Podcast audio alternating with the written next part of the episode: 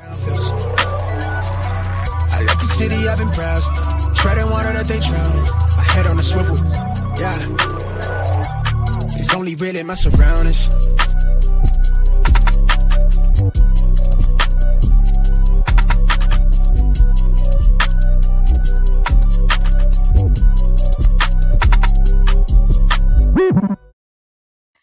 Hello and welcome to episode 41 of the Smash Accept podcast. I'm your host, Michael Royer. You can find me on Twitter at dynasty underscore dadff.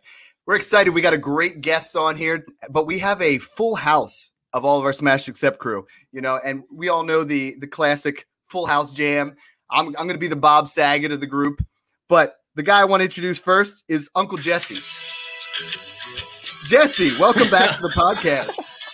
You know, a little uh, nothing like some cheesy dad humor, some Full House. Jesse, how you been? Dude, I just wish I was as good looking as John Stamos, man. yeah, well, I mean, you know, you're a lot taller and you got the beard going there. We found out beforehand. Right. We found out how. Why don't you tell the listeners how big you are? Yeah, six, six, six, six, seven. Yep, yeah, big guy for sure. Yeah, what you been up my, to, man? My son, he's a little monster, man.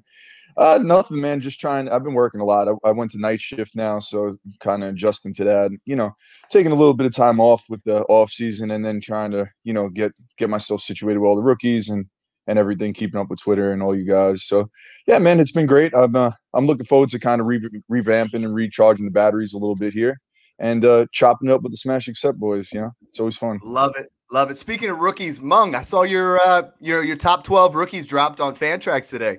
Big news, man.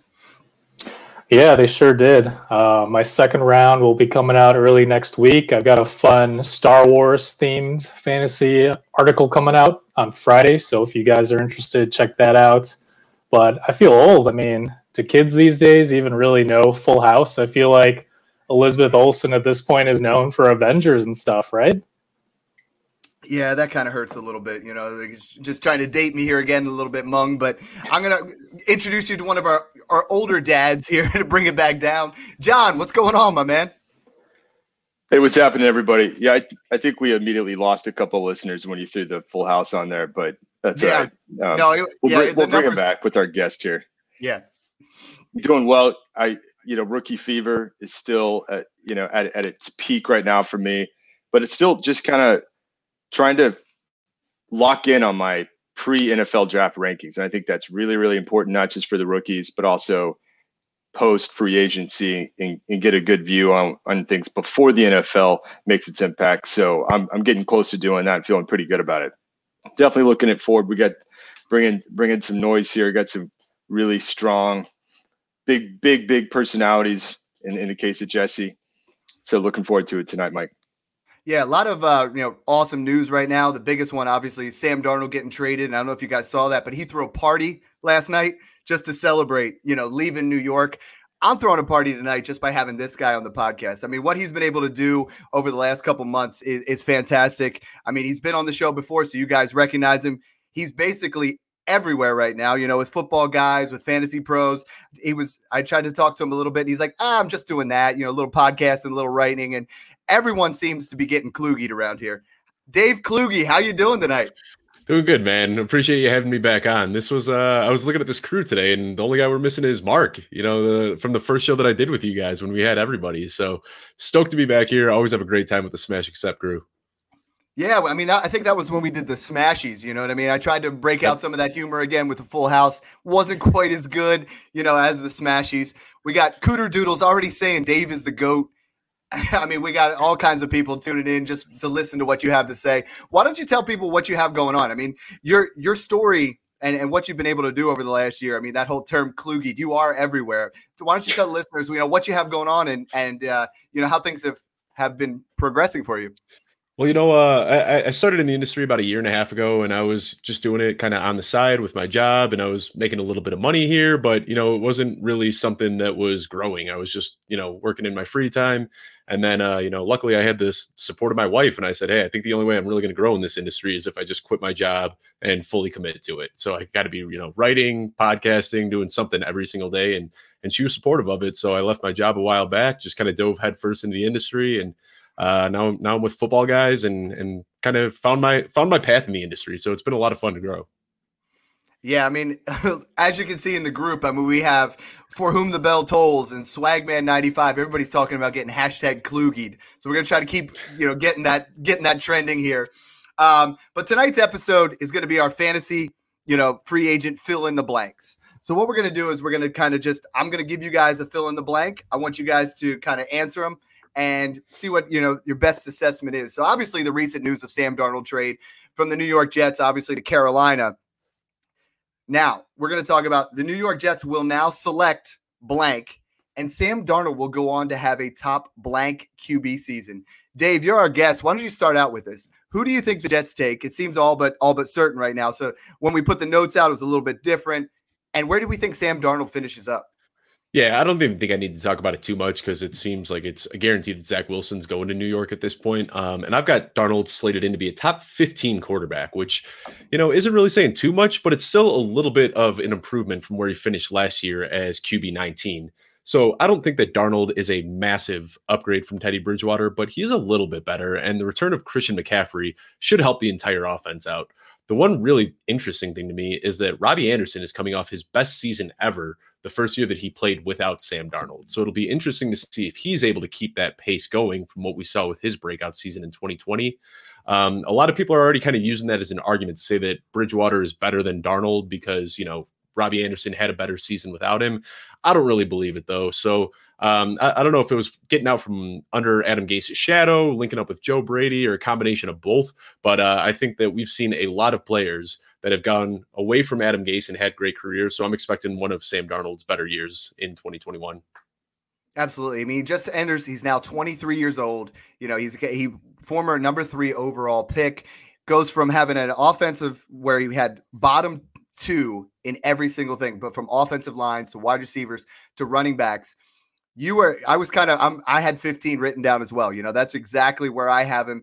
John, we've talked about Sam Darnold in the past, you know, about the talent he has there. Where do you see him? We're all pretty much in agreement that it's going to be Wilson at two, but where do you see Sam Darnold finishing this season?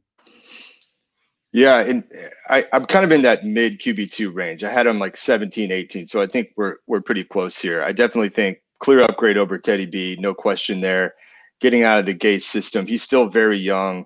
He still really has all the tools, reason he was such a high draft pick and I actually I do think it's good for DJ Moore and and certainly Robbie Anderson and, and the experience they had together in New York. I think is good.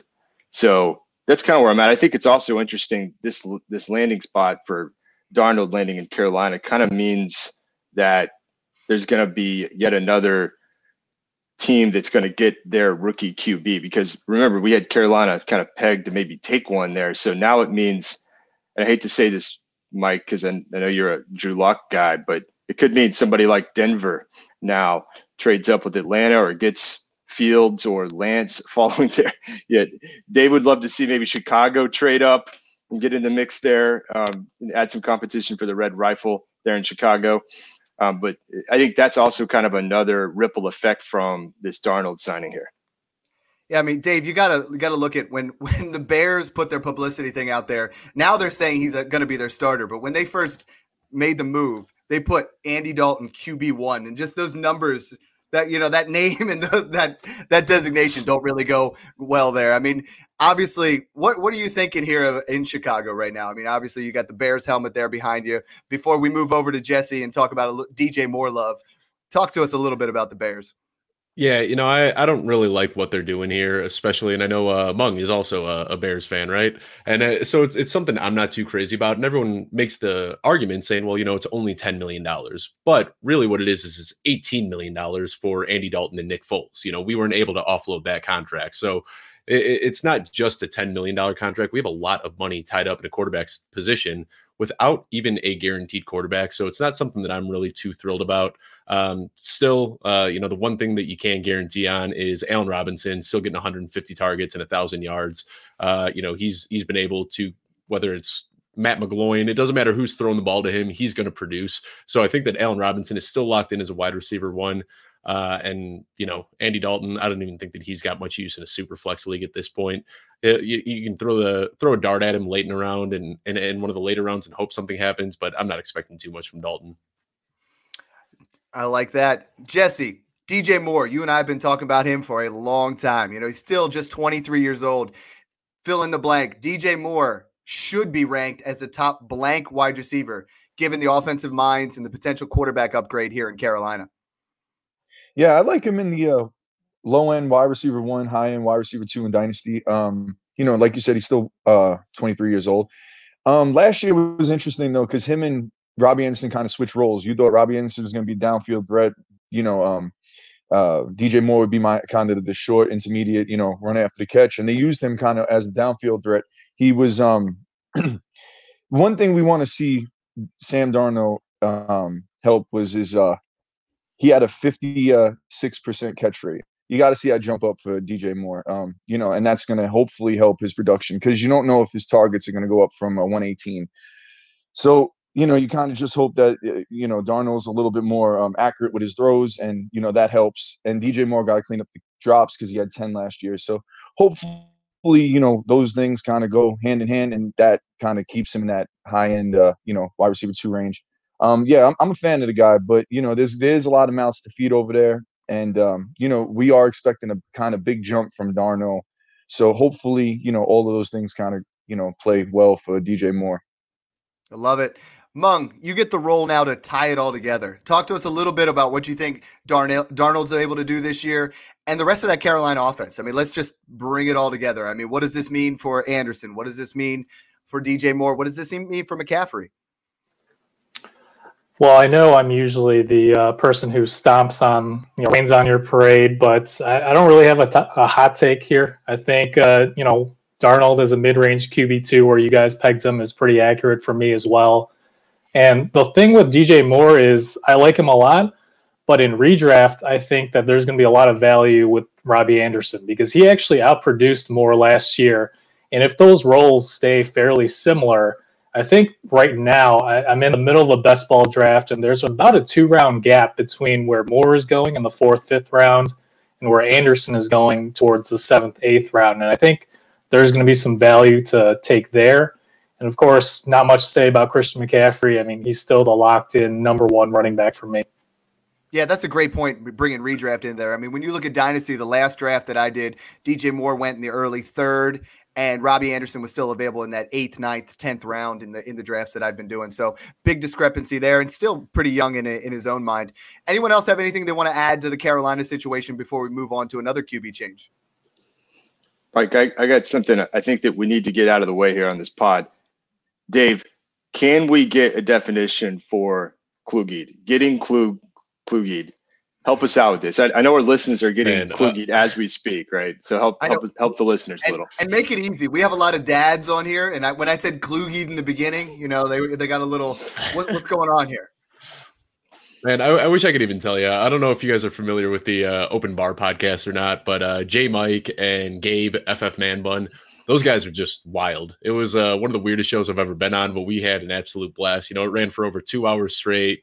Drinks were flowing, and it just started. They said, "How do you say your last name? You know, is it Kluge? Is it Kluge? Is it Klug? Nobody really knows how to say it." And then it just kind of took this life of its own. There, uh, I'd recommend checking out the show. It was kind of a running joke, and it just kind of stuck from there. But um, yeah, I, I, don't even know. It, you know, Kluge means whatever you want it to mean. yeah, I love it. When John and I were talking, we might even throw it in there more for uh, some of the old school Disturbed fans to get Klugified, you know, on the show I tonight. Like mix it up a little bit. So let's see if we can get it trending right now. All right, listeners, let's see Klugified. Let's get it trending on Twitter. Go. Oh yeah, for sure. And uh, the next guy we're going to talk about, who's who's been trending on Twitter before, Ryan Fitzpatrick, now moves over to the Washington Football Team. So now we have Terry McLaurin, who has had some fantastic finishes, finished as well as uh, wide receiver 12 this past season, just has been on the fringe, right, of breaking down. Now with the Ryan Fitzpatrick, you know, a little bit of that Fitz magic going on. 2021, Terry McLaurin will finish as the wide receiver blank. Dave. Uh, yeah, I've got him at the wide receiver 14, and I know that seems like a uh, kind of a, a, a, weird number to point it at, but that's right now what his expert consensus ranking is. And I did a deep dive on Terry McLaurin for the last week, and I wanted to know, you know, is he overvalued? Is he undervalued? And what I found is that he is pretty accurately valued for what he should put up. I feel like the Ryan Fitzpatrick signing absolutely elevates his value and helps him out a lot. But then you've got the Curtis Samuel signing that's going to cut into his target share a little bit. So um, I, I, just wrote this article that came out this morning on Fantasy Pros. But what I did is I looked back at Ryan Fitzpatrick's career and wide receiver ones that he's played with. Now, he's only had eight seasons where he's played 10 or more games as the starter. In those seasons, his wide receiver one has averaged 84 receptions, 1,079 yards, and 7.1 touchdowns per 16 games. That is almost, you know, except for the touchdowns, but that's almost exactly what Terry McLaurin put up last year. So that that's, you know, that, that's kind of what I'd expect. And then you've got Curtis Samuel coming into the mix. And like I said, that's going to affect his value a little bit as well. Uh, Curtis Samuel's seen 202 targets over the last two seasons. Last year, Terry McLaurin saw 134 targets, and the rest of the wide receivers in Washington combined for 162. So Terry McLaurin on his own almost out targeted the entire rest of the wide receiver core. So it's a weird situation. Um, you can't deny the upside. I mean, Ryan Fitzpatrick is going to press the ball downfield a lot more than we saw Alex Smith or or Kyle Allen or any of these other six quarterbacks that McLaurin has played with over the last couple years. Uh, so the, the upside is undeniable. You know, he could absolutely finish as a top three receiver, but I think it would be crazy to ignore the risk there. So I think that drafting him as a wide receiver one is silly. You know, I'm not taking him over guys like Allen Robinson, Keenan Allen, Amari Cooper. I think that he's going to finish as a top end wide receiver two, and that's about where he should be drafted. And that that's great analysis because it's like it feels like he's a back end wide receiver one when it comes to dynasty and when it comes to redraft you know he's a he's a high end wide receiver two that you might be able to get a little bit later than some of these other wide receiver two so that's that's great analysis there. Mung we're going to go to you now since we went to you last you know we got this full house thing going on you know i'm not going to play the, the theme song again. But mung terry mclaurin finishes as the wide receiver blank in 2021 yeah i was going to say 15 so I'm pretty spot on with what Dave has. Uh, again, no hot takes from me just yet on this show. But, uh, you know, when you look at Washington as a team, they were the seventh most pass heavy team in the league last year. I expect that to change a little bit. They already had a pretty strong defense with their defensive line, of course, Chase Young. But then, you know, this free agency, they go out and they add the top cornerback, William Jackson. So that's going to shore up the secondary a little bit. I do expect them to be a little bit more run heavy, which is why John, I know you'll like this on Antonio Gibson heading into 2021. So I don't expect McLaurin to become some elite top five wide receiver and high end wide receiver too. Sounds about right to me. Yeah, I mean Fitzpatrick's just fun to watch. In comparison, I mean the story of Alex Smith was fantastic, but the lowest, you know, a- average of of targets anyone has had in the league. And now we move into I know Jesse. I know you're a Fitz Magic kind of guy. What does he do to Terry McLaurin, and does he put you into does he put you into that wide receiver one territory, or are you agreeing with Dave and Mung? He's that high end wide receiver two. You know, as as a bearded guy, I gotta you know stick with my beard. You know, fellow beard. Um, you know, I like Fitz. Um, I think there's a little misconception that he's like this because he's so fun to watch. You know, we get such a kick out of watching him. Uh, he he's good. He, you know, he'll help. The the big thing is um last year um, F1's catchable rate was uh, 74%.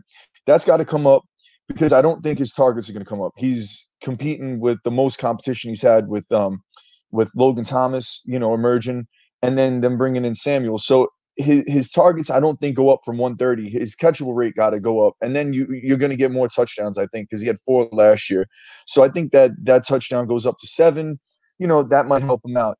Um, but I think his numbers are pretty much where they're going to be. Um, personally, uh, I, I think you guys have it right on the head 15, 16, 17. Dynasty, he's a low end one, you know, high end two. I, I, I think you guys nailed it. I, I really do.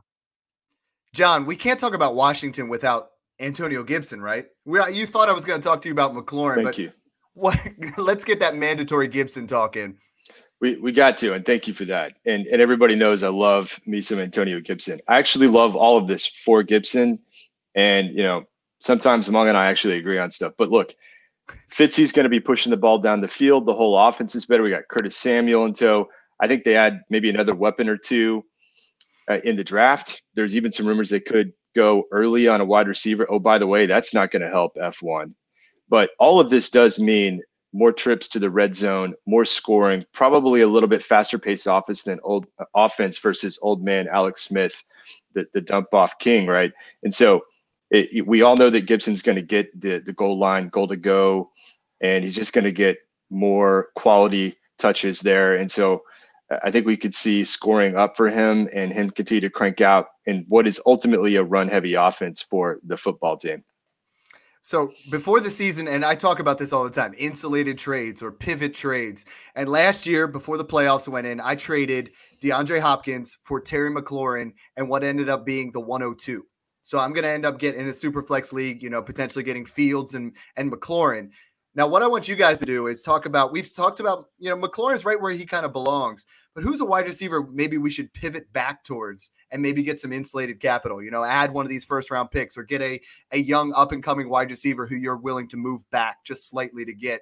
Um, Let's start with you, John. You know, who's a guy that if you're not wild about McLaurin, let's say you have him on your roster and we say, you know, he's in that range. I mean, McLaurin's what, 20, he's going to be 26 years old, a little bit older, you know, going to get to that age cliff in a year or two. Who's a guy a little bit younger you're willing to move back off of right now? Yeah, we just saw so many quality wide receivers coming out of the draft, and we're just about to see a bunch more. So I'm, I'm, I'm still collecting rookie picks because this wide receiver class is outstanding. Uh, but, you know, in terms of other younger wide receivers that I'm out trying to get right now. I'd still love to see if you can't get CeeDee Lamb anywhere. I think we're going to talk about Tee Higgins some as well. Both those guys looking strong. I think that a value play right now is is also Jerry Jeudy. We do need to see what Denver does decide to do at QB, but I really like him as a prospect, still very young. Those are some of the guys that stick out to me. And then maybe a guy that's not as young, but a guy that I am trying to still pivot to, Mike, that I think we're going to come back to. That's Michael Thomas. Still very mm-hmm. undervalued. A lot of foreshadowing there by uh, you know rookie fever John. Dave, who's a guy that you know? Let's say our listeners aren't wild on Terry McLaurin. You know, we're we're we're fairly bullish, but they want to move back. Who's another guy that's in that range that you'd be potentially moving back off of and trying to add a little bit extra value on? Well, John mentioned him briefly, but uh, Jerry Jeudy, absolutely. You know, he had a he had all around a pretty good season. He was able to separate. He just couldn't catch the ball, and I think that that's something that's going to come with him. I mean, he's got uh, his, his footwork. He looks like somebody that's been in the NFL for eight years already. He runs clean routes. He's able to get open. He already has that kind of like veteran leadership ability as a rookie. So I know that his rookie season was underwhelming, but in my opinion, that just means that the opportunity to buy him is wide open right now. So Jerry Jeudy, somebody that I'm still going after, even after an underwhelming rookie campaign. Jesse Mung, anybody you guys want to add to that? Younger wide receivers you're looking to buy that are slightly less valuable than McLaurin right now that you can get a little bit more on top. Yeah, I mean, I'd rather have Courtland Sutton. So our first disagreement here, I guess. Um, to me, Drew Lock is unafraid to kind of just chuck it around, and to me, that screams more, uh, you know, beneficiary uh, being Courtland Sutton here.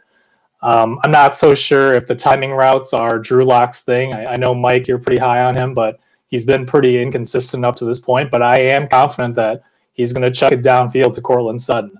Um, other guys that you might be able to get plus a small piece even. Uh, Brandon Aiyuk, uh, if you can flip McLaurin for Aiyuk plus, I would certainly consider that. And potentially, you know, slightly older guy, Mari Cooper, who never seems to get much love. But if you can get him plus a second for McLaurin, I would certainly do that as well. Yeah, before I pass it to Jesse, let's. The, people are going to revoke my dynasty analyst mind. They're going to take my my card away completely because you guys keep saying I love Drew Lock. I love Drew Lock at the value. I I've been taking him as my like QB three in all my super flex drafts. All right, let's let's not just say I love Drew Lock. I was all off him last year. Jesse, who's your guy? So as you guys know, Laviska Shenault, man, um, he's he's in the tier that I think um, Brandon Aiyuk and uh, you know Jerry Jeudy are in, but he's getting the biggest quarterback upgrade of anybody with uh, hopefully Trevor Lawrence, and he's getting what we think is going to be a great coaching upgrade in Urban Meyer. So I'll take Laviska Shenault. I know some of you guys aren't as bullish on him as I am, but you know if you can trade F1 for you know Shenault and you know late first, mid, you know, I mean, dude, you got 102. So I mean, you know, obviously you're not going to get 102, but maybe you know late first, early second. I mean, that's a trade that maybe I pivot to. I, I really like Shenault. I love the outlook in uh, Urban Meyer's offense. He fits exactly what Urban Meyer wants. You know, run after the catch. You know, bubble screens. You know, slants. Um, you know, intermediate routes. That's his. That's his go-to. So I'm I'm I'm on Shenault all day. If you pivot off of McLaurin, you know, I think Shenault's a guy that you can kind of lean to. One of the guys that I'm I'm totally into and I've been buying in the offseason, and this is the next guy I'm going to move on to after John kind of foreshadowed a little bit. Tee Higgins, let's say if the Bengals are actually smart and they take the offensive lineman and not Chase, Tee Higgins is a top blank dynasty wide receiver. And then on top of that, but in redraft, how close should we be taking Tee Higgins and Tyler Boyd? So let's start here with, with Dave. Dave, how high up do you have Tee Higgins in your dynasty rankings? And what kind of discrepancy value wise are we looking between Higgins and Boyd when it comes to redraft? Yeah, this this might shock you a little bit, but I got Tee Higgins as my wide receiver 15 right now in Dynasty. He has all the makings to be an absolute alpha, and he showed it last year. He was great even without Joe Burrow. So uh, with Joe Burrow, he averaged 4.8 receptions, 70 yards, and 0.4 touchdowns per game. Without Joe Burrow, he still averaged that same 4.8 receptions and 0.4 touchdowns per game, and he was still putting up 56 yards per game. So he he can get it done whether it's Burrow or not. And you've got to assume that he's going to put up similar, if not even better numbers in his second year. So I think that he's a great dynasty asset. We already know he's six foot four. He's got blazing speed. He's got good hands. He has all of the makings to be one of those true alpha receivers, which you know you're not seeing with really any of the incoming rookies with the with the size or anything like that. So I'd almost even prefer Higgins over a lot of the incoming rookies that are coming in right now. Um, as for Boyd, I mean he's just been consistent and you know doesn't really flash all that much. Uh, his 20 can- 2020 campaign wasn't too great, but before that he had back-to-back thousand yard seasons. Um, I think Higgins is the much better option in redraft and dynasty. Mung already called out the kind of two round difference between the two of them. Uh, I think Boyd can still finish as kind of a low end wide receiver too, but he's not somebody that I'm really going out and targeting. I feel like there's other guys in his tier that have much higher ceilings. Yeah, I mean that's wide receiver 15 is a fantastic area. You know, that's the second highest anybody that's come on here. Izzy Alcafaz had him as the wide receiver 12. You know, so I mean Tee Higgins has that type of elite upside. Uh Mung, Tee Higgins is a top blank dynasty wide receiver for you this as far as right now. Uh, I'm not quite as high on him just because, you know, I came out with an article a couple weeks ago uh, about guys to potentially consider selling in Dynasty before the NFL draft. And Tee Higgins was one of them because there are a lot of rumors that Cincinnati's interested in reuniting Ja'Marr Chase with Joe Burrow this year at number five overall. That's a direction that they could go. I don't know if it's going to happen, but I think the risk is certainly there. So I've got Higgins a little bit lower around wide receiver 20 to 22. Um, Boyd obviously carries that same risk if they were to go in that direction. So I've got him around wide receiver 30. I don't quite see the ceiling for him, uh, even if they do go with an offensive lineman that early in the draft. So I'm a little less bullish on them just because of the risk there.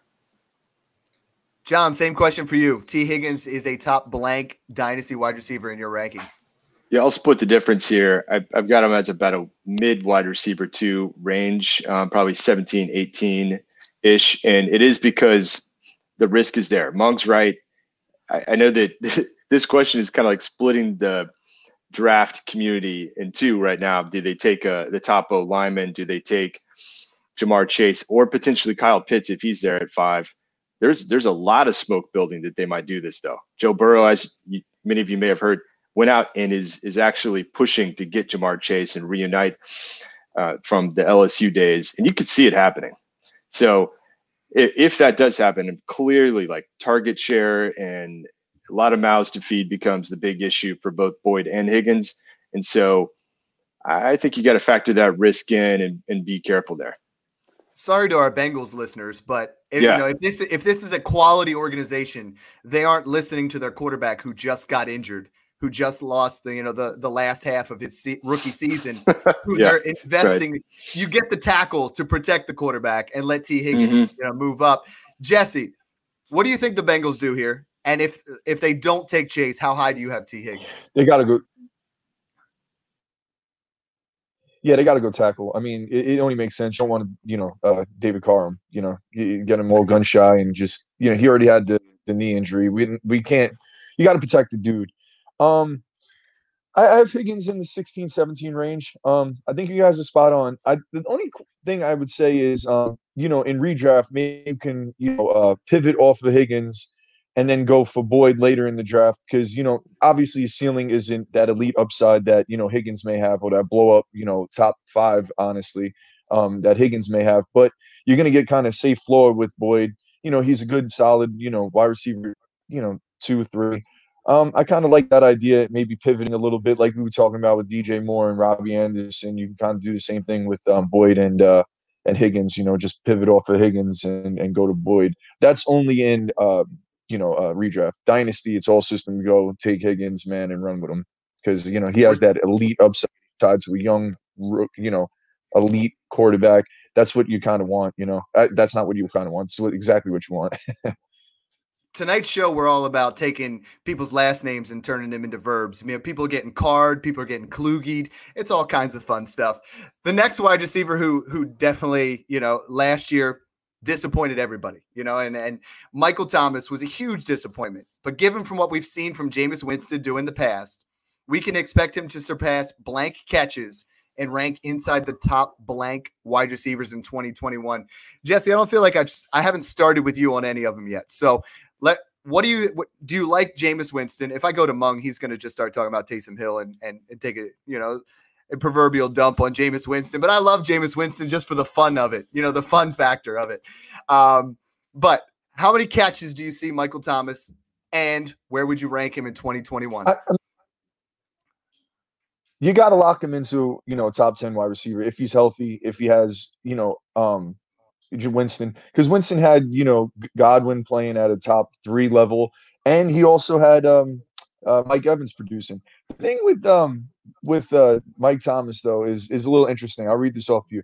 So he had uh you know we we all know that uh, Sean Payton loves Taysom Hill. So he had if you would have he had four starts with Hill, he would have had so he was on pace for 148 targets, 120 catches, and 13 yards. I mean that's insane. Those are great numbers for you know, him playing with Taysom Hill.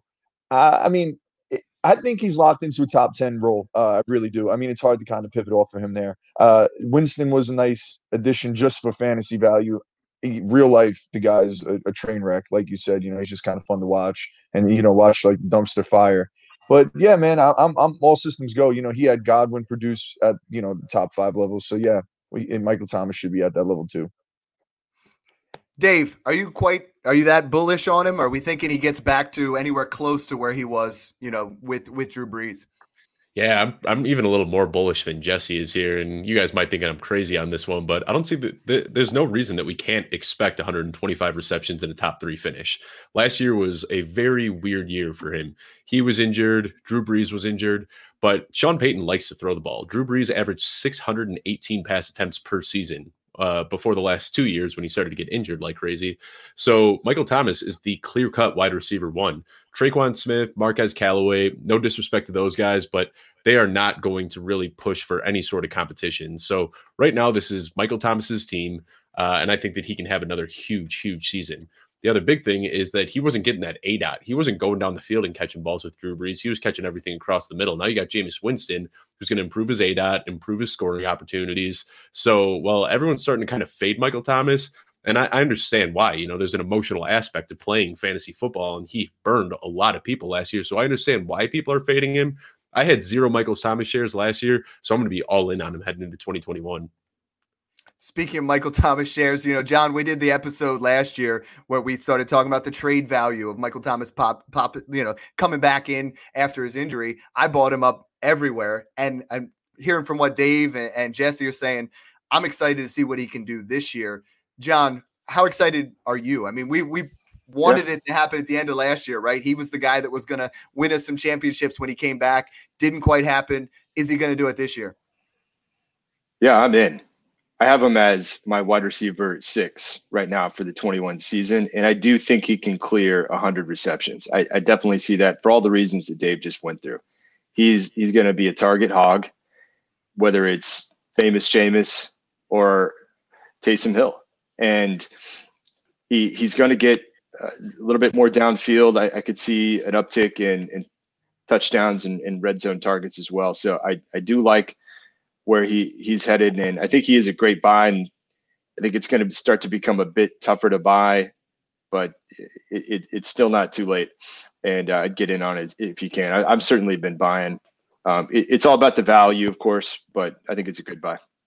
All right, Mung, round it out here for us a little bit. Tell, talk to us a little bit about the quarterback situation and what you think that does for Michael Thomas and where you have him.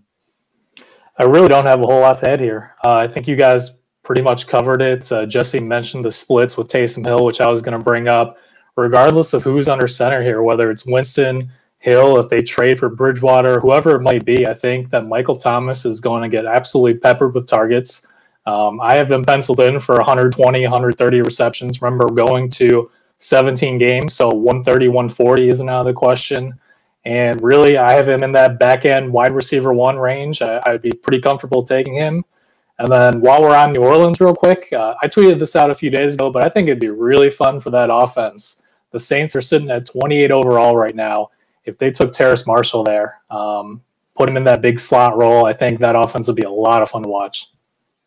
All right, since we got some of the best, you know, smash accept guys when it comes to trades, you guys love breaking stuff down. I made two Michael Thomas trades in the last two weeks. So I want you guys to look at these real quick. One of them, I dealt Michael Thomas, and I am a contender. I got Keenan Allen and the 107 in a super flex. John, hit that one up for me first.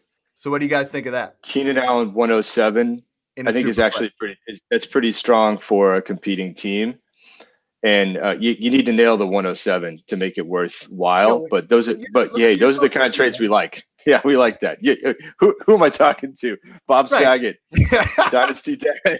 Yeah, you'll get it. You'll get it right. AOT Kings in the house. What's going on?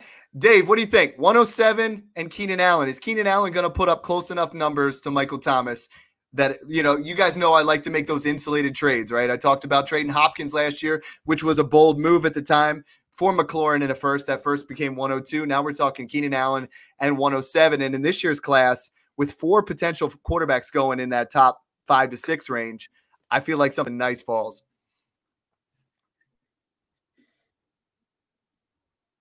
Oh. Yeah, that 107 is a nice spot to be in this year. You could end up with Ja'Marr Chase. You could end up with Kyle Pitts. Uh, did I freeze up? Did you guys lose me? Yeah, no, we're good now. We're good. All right. So, so yeah, I, I feel like there's a lot that you can do with the 107. All right. I, I, feel like there's a lot you can do with the 107. So I really like it. I think that Keenan Allen is primed for a, you know, great remainder of his career as long as he can stay tied to Justin Herbert. And then with how top heavy it is with quarterbacks, you can end up with Ja'Marr Chase, Kyle Pitts, Devonta Smith, one of those guys at 107. So I, I absolutely love that move because I don't think that the, you know, step down that you're taking from Michael Thomas to Keenan Allen is really all that big.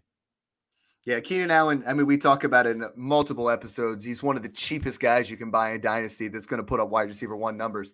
Um, Jesse and Mung, we'll break down the second one here. I bought Michael Thomas for Cooper Kupp and the 202 in a super flex. Start with you, Jesse. Is that a move that you'd be willing to make? Yeah, yeah, I like that move a lot. Um, 202 is a decent, you know, pick and Superflex. Uh, tight end premium or no tight end premium? Tight or just super flex.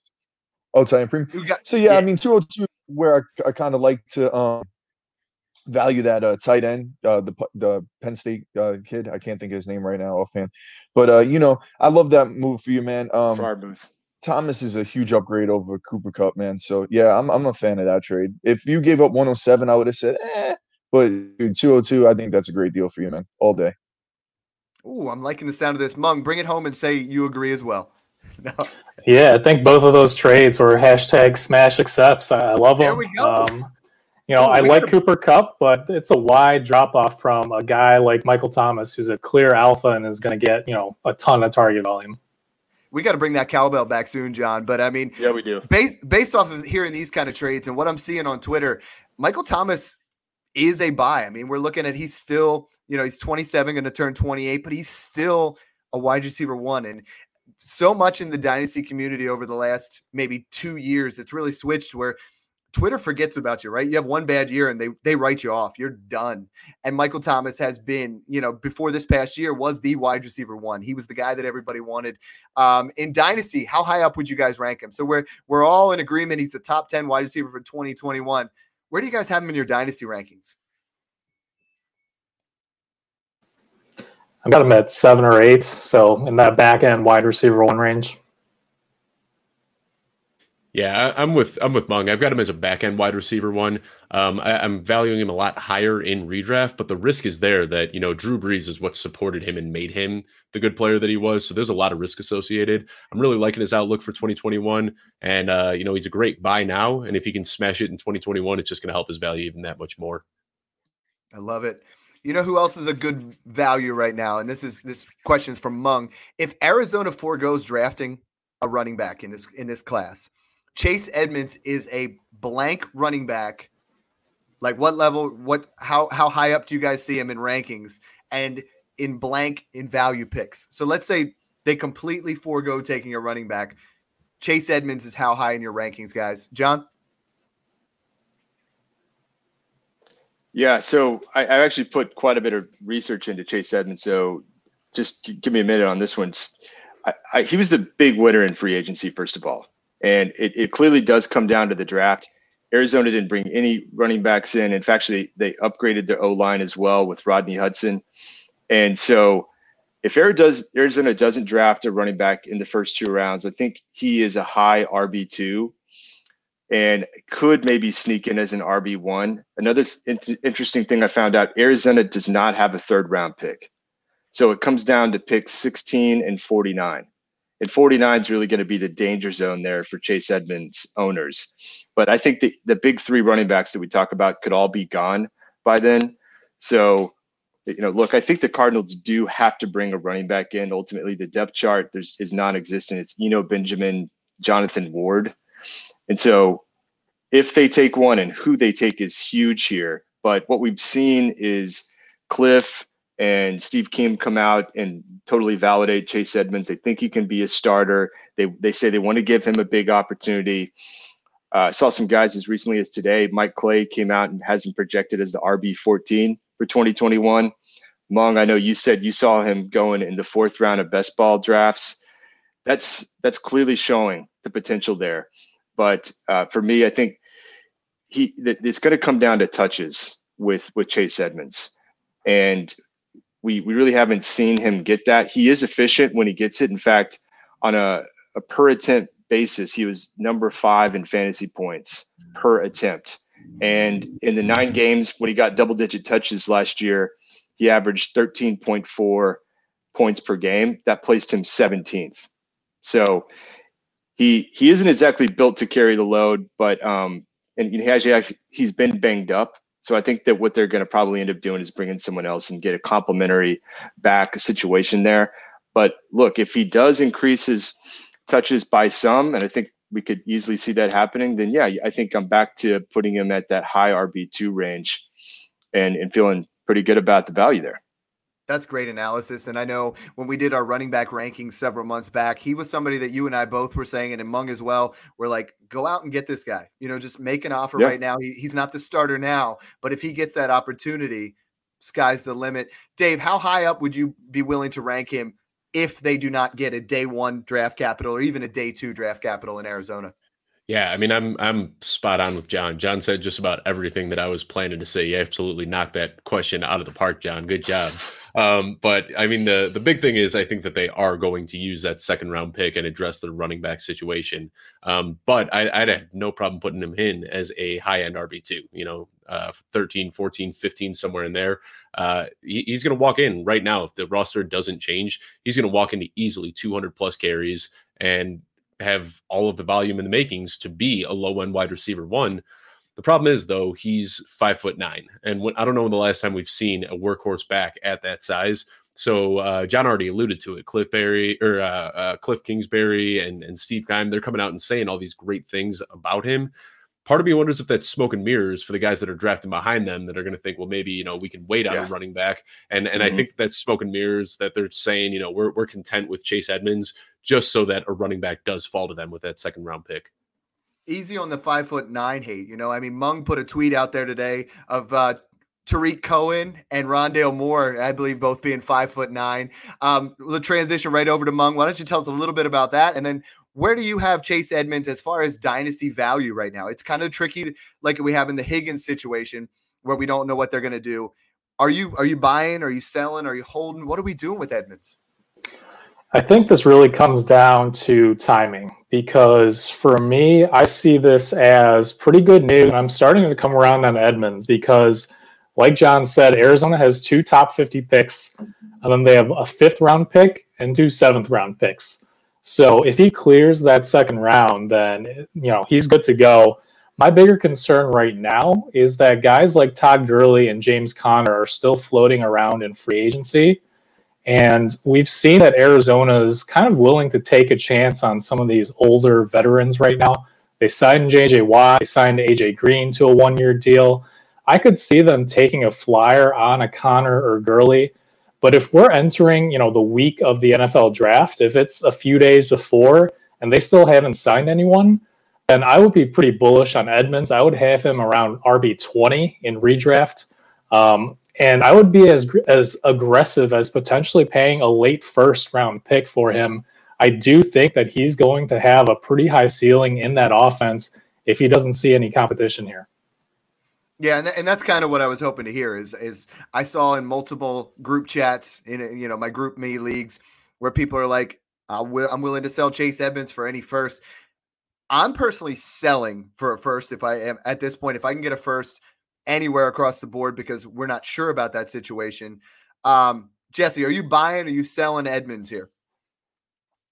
No, I think uh, you guys all nailed it. Um, I think that the biggest issue with him Isn't is that he's only like had we, over.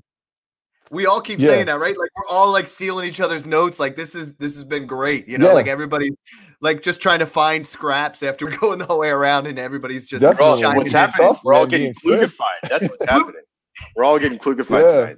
That's no. I was actually I was um, driving home after I said that to you, John, and I was like, I, I put on you know stupefied and I was singing Klugified in the car, and anybody that was driving by, they must have been like, "This guy." I can already see that. Yeah. Yeah, but I mean, that's what I do. I'm the dynasty dad. You know. Go ahead, Jesse.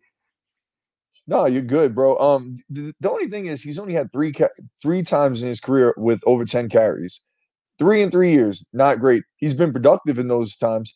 What I would do is well, if you did, if you listen to you guys, you bought him cheap and then you flip him for the firsts. That's the perfect thing for me. Like I don't want to pay any of the value that is going to need if he is the guy, right? I don't want to pay that ADP. I have no interest in it. But what I do have interest in is flipping him. Like, why wouldn't you sell him for mid first if you can get one? Sell him for you know a top six pick, top eight pick in superflex, you know, um, tight end premium. I mean, that's what I would do with him. If you have him on your roster, I mean, it's great. It's a great piece for you because you didn't pay anything for him, and now you have a potential, you know, top 20 RB. So I love that aspect. I'm just not going to buy him.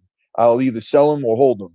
You know, I think that that's where I'm at with him. But if I did have him, you know, like I said, if I can't sell him, I'm perfectly fine with keeping him and potentially locking him in in the flex or, you know, RB2 spot. Yeah, we all like the player. It's just like Dave said, historically speaking, from his size, what you've said, historically speaking, he hasn't had the workload. You know, some of those things could possibly be a sell. Mung just left because he we said that, but all right. Pissed so him off at that one. he's, he's like, I'm out. oh, there he is. He's back. All right. So, two questions here to end out the podcast, and this has been a blast so far. We'll start with you, Dave, and we'll go around. What free agent will have the biggest impact on his team this year, and as far as fantasy speaking. That's, all right. Well, first of all, first of all, I, I, I apologize if I'm stealing anyone's thunder here because I feel like somebody else is going to have this answer. But uh, Kenny Golladay is going to completely reshape the New York Giants roster. Uh, you know, I, I, feel like I used the term alpha receiver earlier when talking about uh, Kenny Golladay, or I'm sorry, when talking about T. Higgins, but Kenny Golladay absolutely fits into that as well. Uh, last year, Evan Engram led the team in targets, which is just embarrassing. Sterling Shepard was forced to play as a wide receiver one, and that's not who he is. So with Sterling Shepard going back to being a wide receiver two, uh, that's going to be great for him. Uh, being lower on the totem pole is going to help Evan Engram bounce back, I think, although I'm not as crazy about that. But Daniel Jones, his strength is throwing the deep ball, and that's where Golladay thrives. So you've got Saquon Barkley coming back. That's going to open up even more opportunity for him. I think that Kenny Golladay is just going to completely reshape that team. I think that that impact that he made is going to be astronomical, and I've got Kenny Golladay slotted in as a low end wide receiver one next year. So right. we, were, we had Ryan McDowell on two weeks ago, and him and I both had taken Daniel Jones in a, in the Scott Fish Bowl, and we were both excited about it can we see right now Daniel Jones superflex value is completely suppressed? I mean, is this somebody that could bounce back with with Golladay, with Saquon back. I mean, what are you willing to buy in on Daniel Jones yet? Absolutely. I'm buying so much Daniel Jones as much as I can this offseason. I think that, uh, you know, he, he's a great value right now. He struggled last year, but I mean, like I said, Sterling Shepard was his number one receiver and wasn't even really the number one pass catcher. Evan Engram was the number one pass catcher.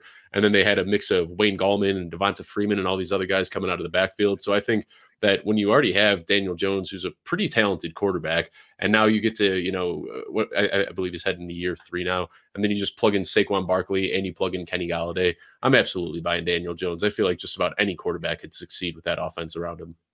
Yeah, and, and Steffi Smalls paid me to try to get you to say something nice about Daniel Jones. you know, I mean, we're trying to get that. I'm going. sure she did. John, who's your buy? Who's your biggest buy when it comes to this yeah. free agent? The biggest impact from this free agent class? Well, first of all, Dave's making me kind of regret selling my Kenny G concert tickets. Right after that, yeah, yeah I'm almost like ready to start buying up Kenny G after hearing that. Um, I, I, do think he's going to play some sweet music there with Daniel Jones, and, and Dave's got me rethinking, maybe making some buys there. Actually, I'm I'll throw it back over to our, our boy Dave here in his honor tonight. Allen Robinson just re-signing with Chicago. He's you know, hard to see. But, and I actually doubted Dave on this. I think that we actually debated this on a pod, and I was telling Dave it wasn't going to happen, but it, it did, and Dave nailed it. And he just does so much for that franchise. I, I don't even really think you can understate that. And if imagine Dave, if they actually do find a way to bring in a quarterback and Allen Robinson is still there, that would be just so much fun to watch. I wish that so much for Allen Robinson. But look, like Dave said, doesn't matter who's throwing to him. Andy Dalton is an upgrade. It is truly the best quarterback he's played with. Yeah, and so that's sorry, sad. That is so sad. You know, I was like, trying not to laugh. I was trying not to laugh to get through that sentence. But John, I'm um, picturing this like we have a, a, picture of Allen Robinson, like, hey, I'm waiting for my best quarterback, and then we show a picture of him like with Tom Hanks from Castaway with the beard and everything growing out, still waiting. You know, it's, let's, it's not. Let's happening. make that happen. Yeah, let's start working on that. But uh, you know, I, I, I think that that is um for me the the big one.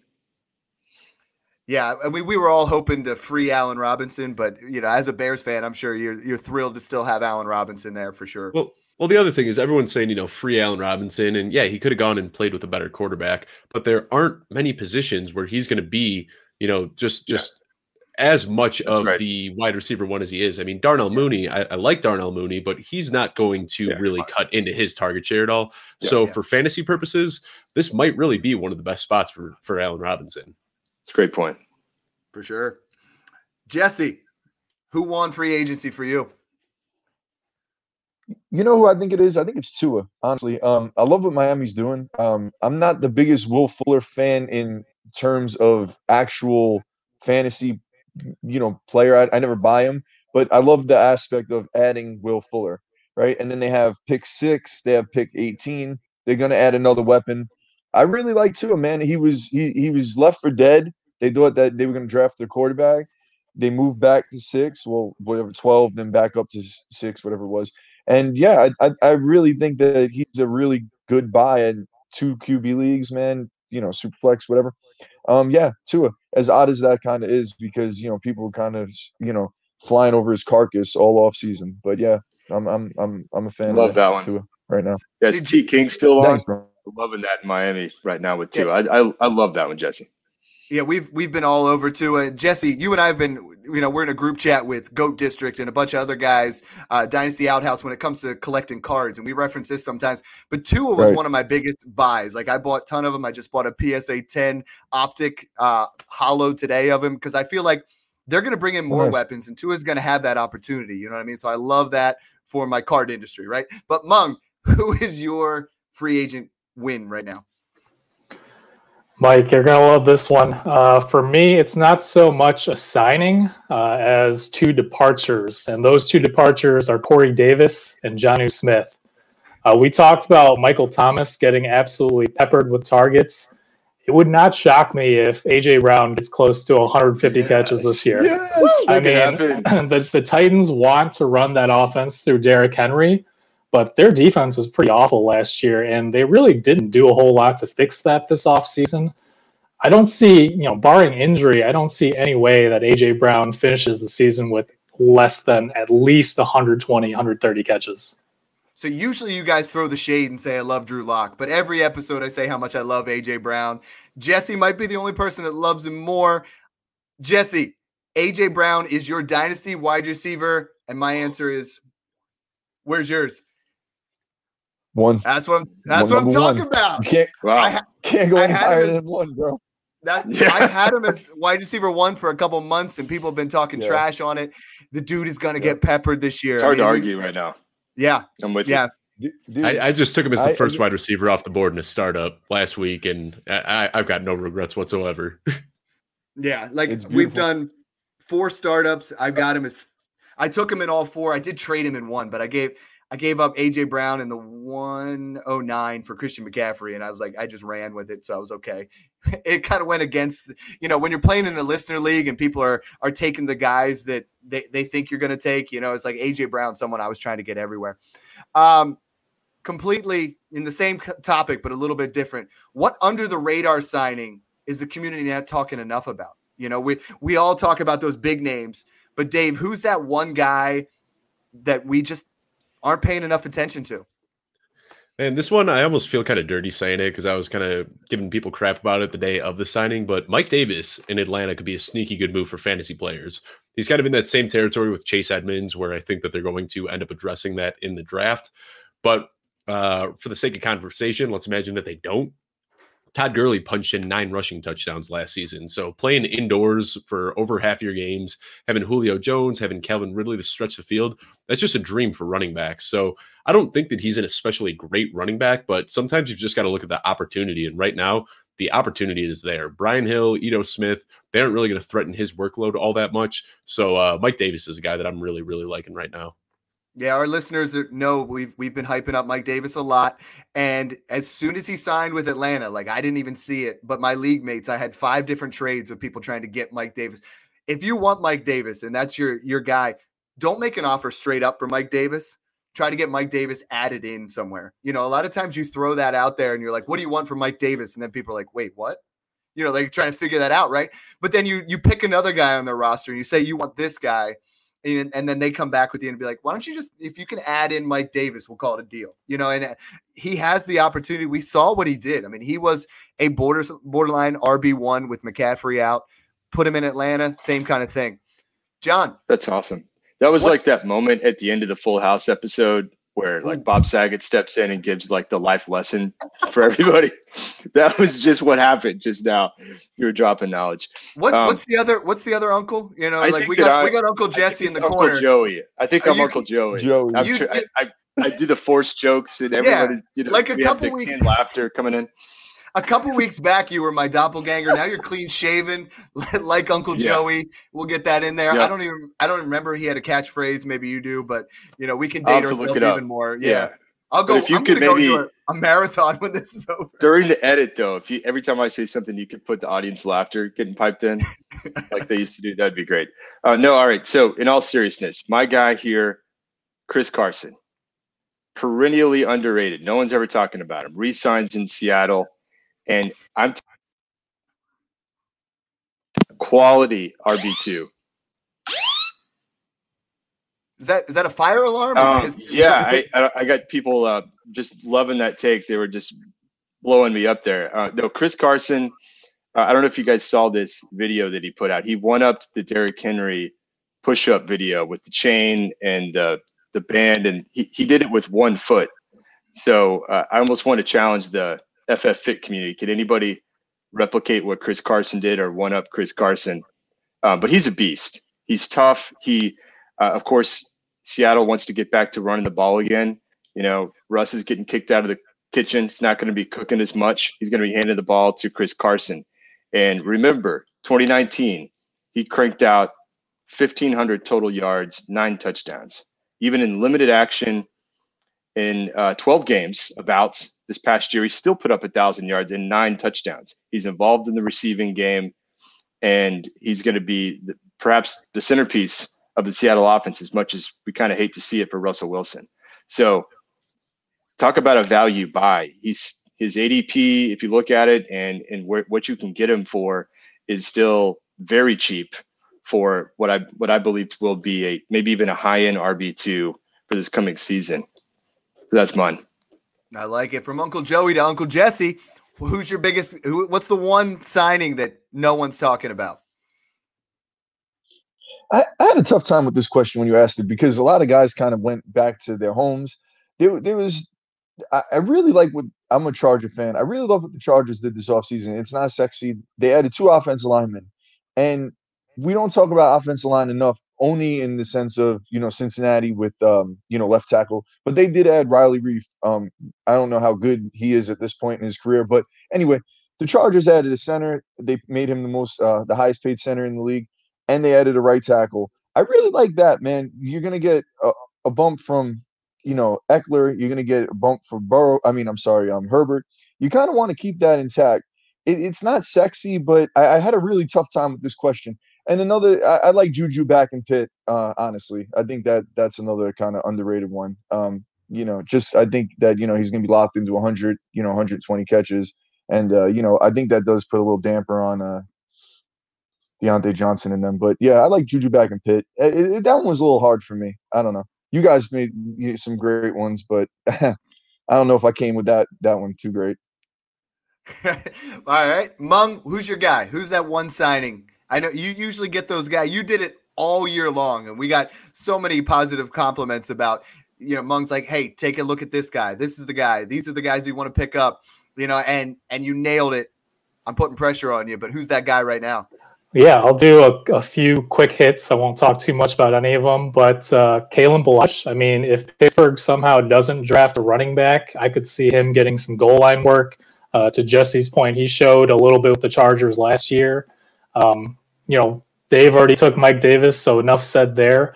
Uh, this morning, the Bengals released Gio Bernard, so that means Samaje Perine, who they just re-signed for two years, might be the backup to own if Joe Mixon were to miss some time. Uh, these guys are all super cheap. Tevin Coleman, I know his name is Mud now, but you can get him for a fourth, something like that. Uh, he went over to the Jets with Mike LaFleur coming over from San Francisco. He knows the system, so there's a chance that he could start uh, 2021. And then Darrel Williams, the Chiefs released Damien Williams. Uh, he's the number two right now. He should get quite a bit of work alongside CEH. Got to stay active in your dynasty leagues right now, and those are the kind of moves you make, trying to get those guys added on. I, I promise we'd keep it close to an hour because Dave, I know you got some other other commitments. Thank you so much for coming on, man. I I appreciate it. You know, we we love how much you're doing in the dynasty community. Again, why don't you tell everybody what you have going on and where they can find you? Yeah, you can find me at Football Guys and Fantasy Pros. You could also find me on Friday afternoons going live. We've got a, a really fun, you know, gr- group of guests coming up. Not really a football show, more of like a get to know an analyst type show. But uh, yeah, you can find me on Twitter at Dave Kluge underscore FF. John, great to have you back on again. You know, no one brings the dad jokes like when we're both on here. You know, everybody, all the other guests run away and they make fun of us afterwards. But yo, we we bring the heat. Yeah, we, we, we all the forced jokes, the puns, we'll keep bringing it, and uh, I love it. I, I think it's safe to say we all got Klugified tonight. A lot of fun, Dave. Thanks for coming. You can find me right now on Twitter at dynasty underscore trades, and love mixing it up with the community. Uh, love just seeing when someone in the community like Dave does does take off. That's the kind of stuff that I, am about. Um, helping you out with trades, your teams, and uh, just again love being back here with with the full house crew. I'll say tonight. the, we're not we're not changing the name of the podcast. That's for sure. just picturing just playing that with. It. I want it, John. We, we talk about this all the time, but I want to get a video edit of like all of the, you know, like they do the sure. intro of the song. You know what yeah. I mean? As they're going down San Francisco, and then no question, yeah. Get get Uncle Jesse's face on there.